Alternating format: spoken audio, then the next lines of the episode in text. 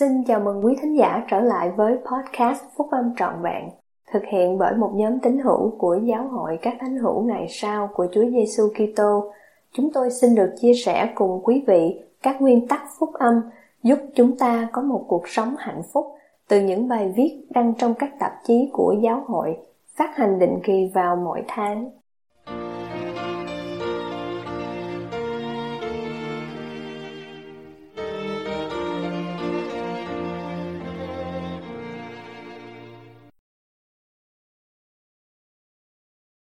Nhận ra sự giả mạo của sa tăng bài của anh dennis c gout đăng trong tuần báo thành niên trẻ tuổi của giáo hội các thánh hiểu ngày sau của Chúa Giêsu Kitô vào tháng 11 năm 2018.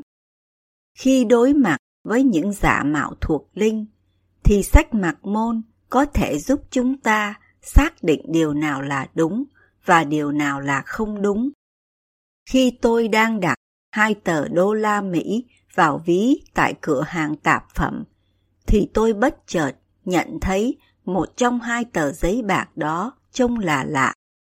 Tôi nghĩ rằng màu xanh lá cây của tờ giấy bạc đó có hơi nhạt hơn những tờ đô la khác. Vì vậy, tôi đã xem xét kỹ hơn.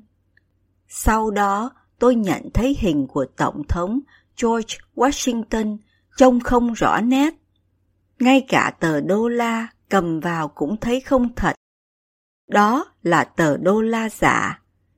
Nhân viên bán hàng đổi nó cho một tờ đô la thật và sau đó đưa tờ đô la giả cho người quản lý cửa hàng.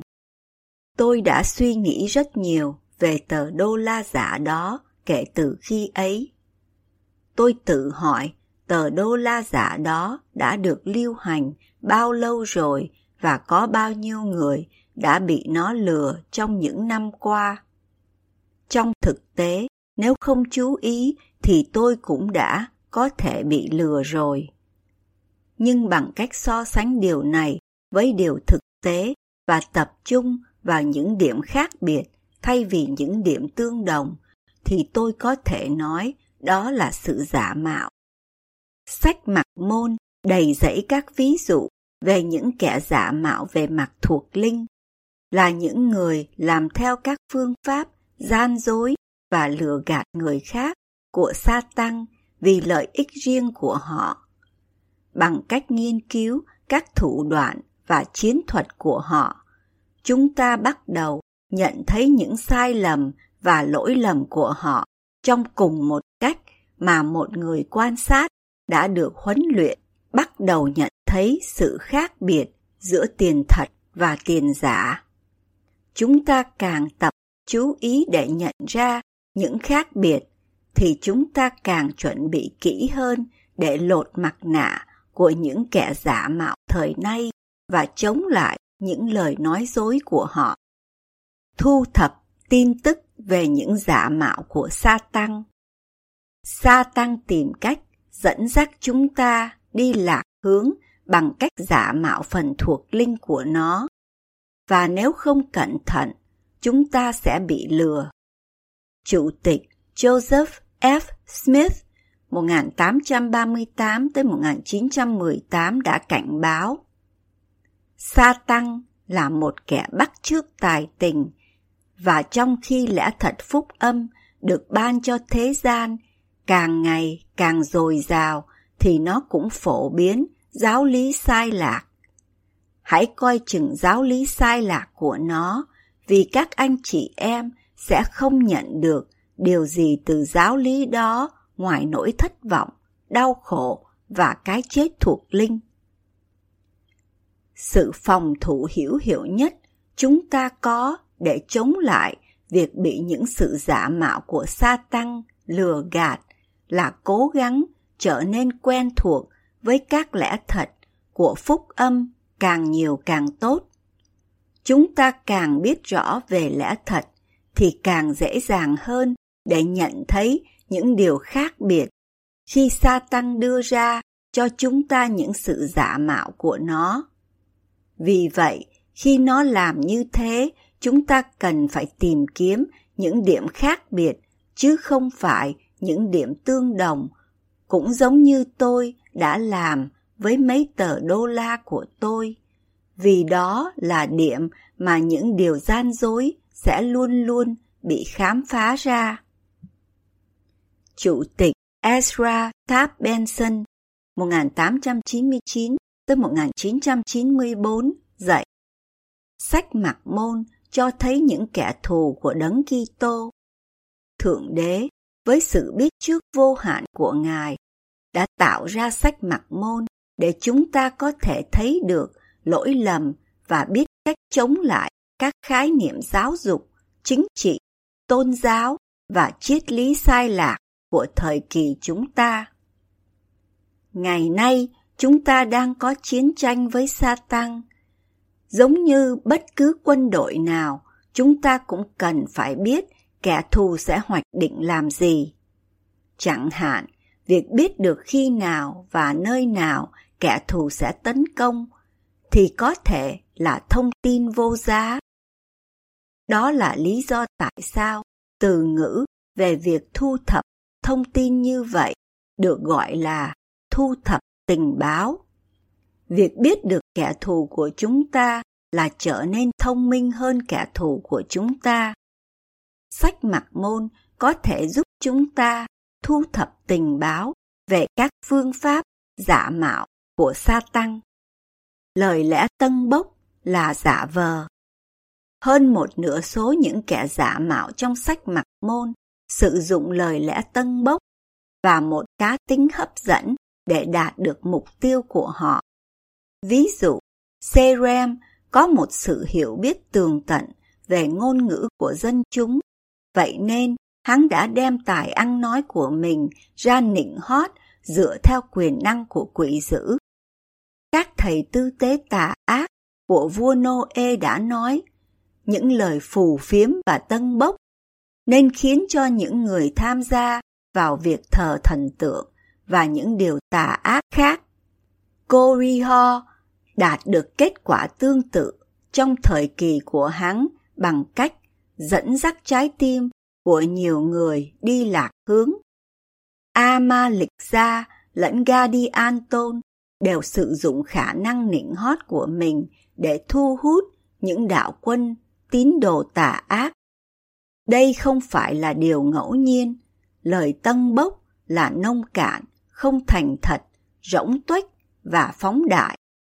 Nephi cảnh cáo những người nào dạy người ta những điều như vậy, những giáo lý sai lạc, vô ích và điên rồ. Họ tràn đầy kiêu ngạo trong lòng và cố tìm cách che giấu thâm ý của mình khỏi Chúa.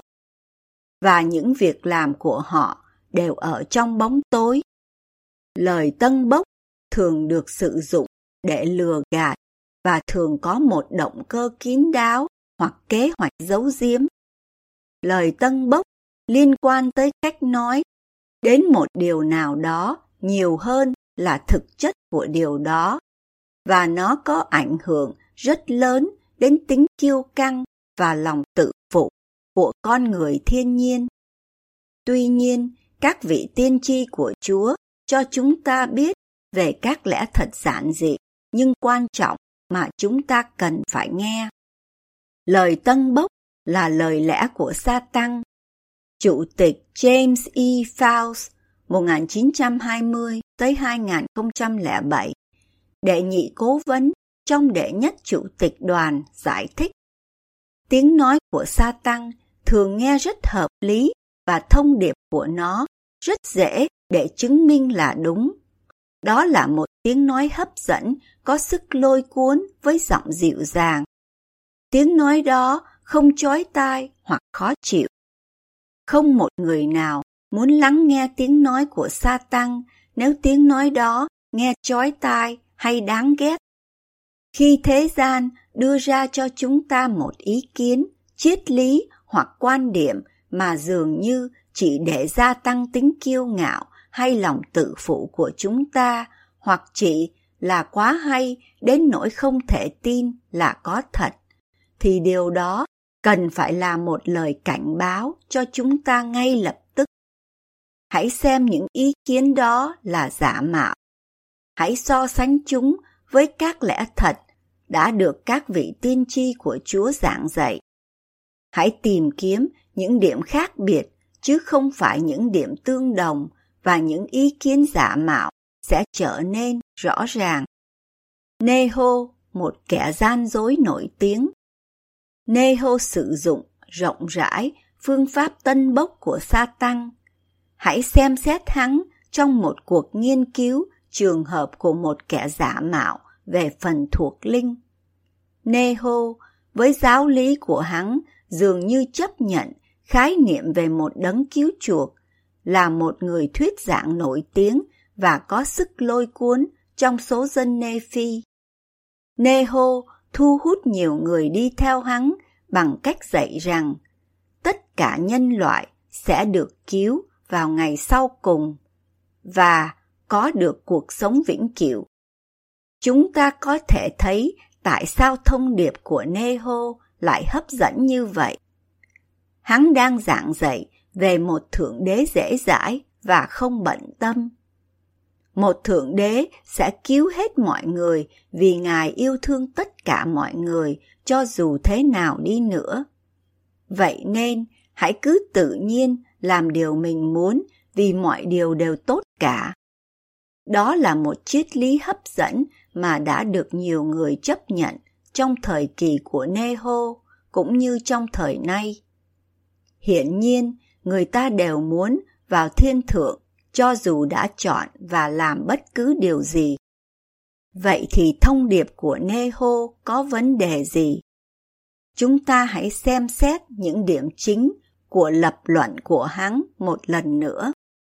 Thượng đế tạo ra tất cả mọi người. Điều đó đúng như vậy. Thượng đế yêu thương tất cả mọi người.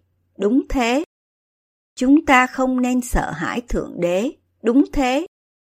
Chúng ta nên hân hoan với khái niệm về sự cứu rỗi. Đúng thế.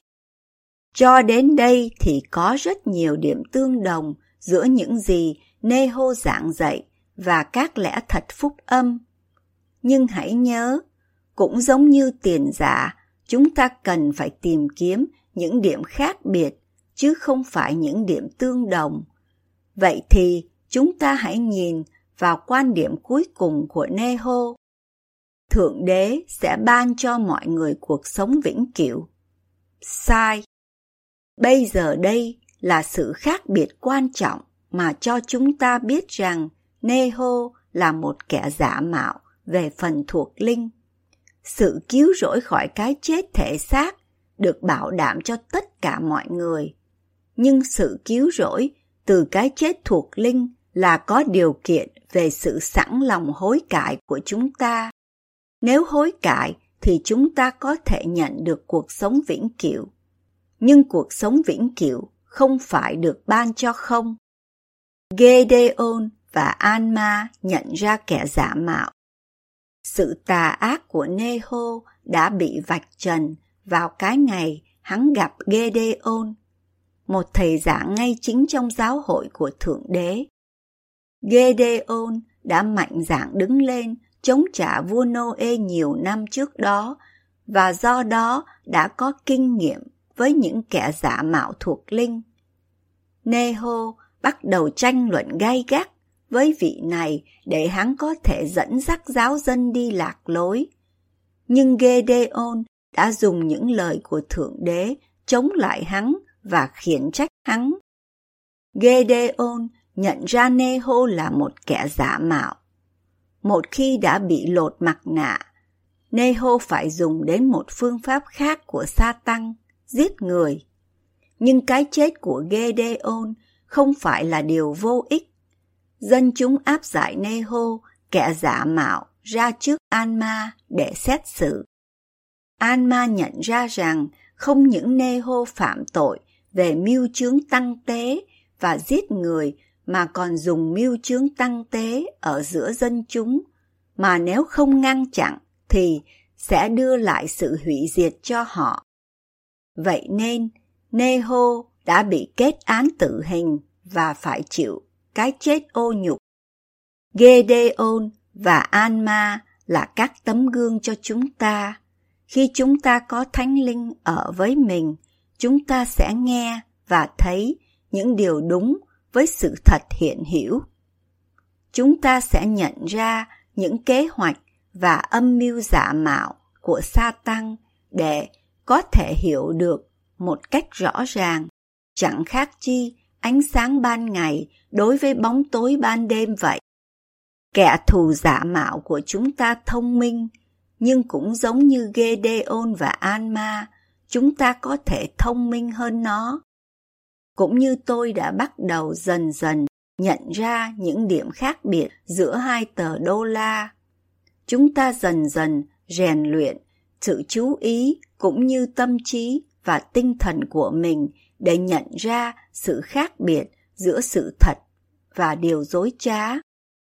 Khi làm như vậy, chúng ta sẽ nhận ra những kẻ giả mạo và chống lại những lời dối trá của họ. Sa tăng loan truyền lời dối trá. Sa tăng muốn chúng ta thất bại.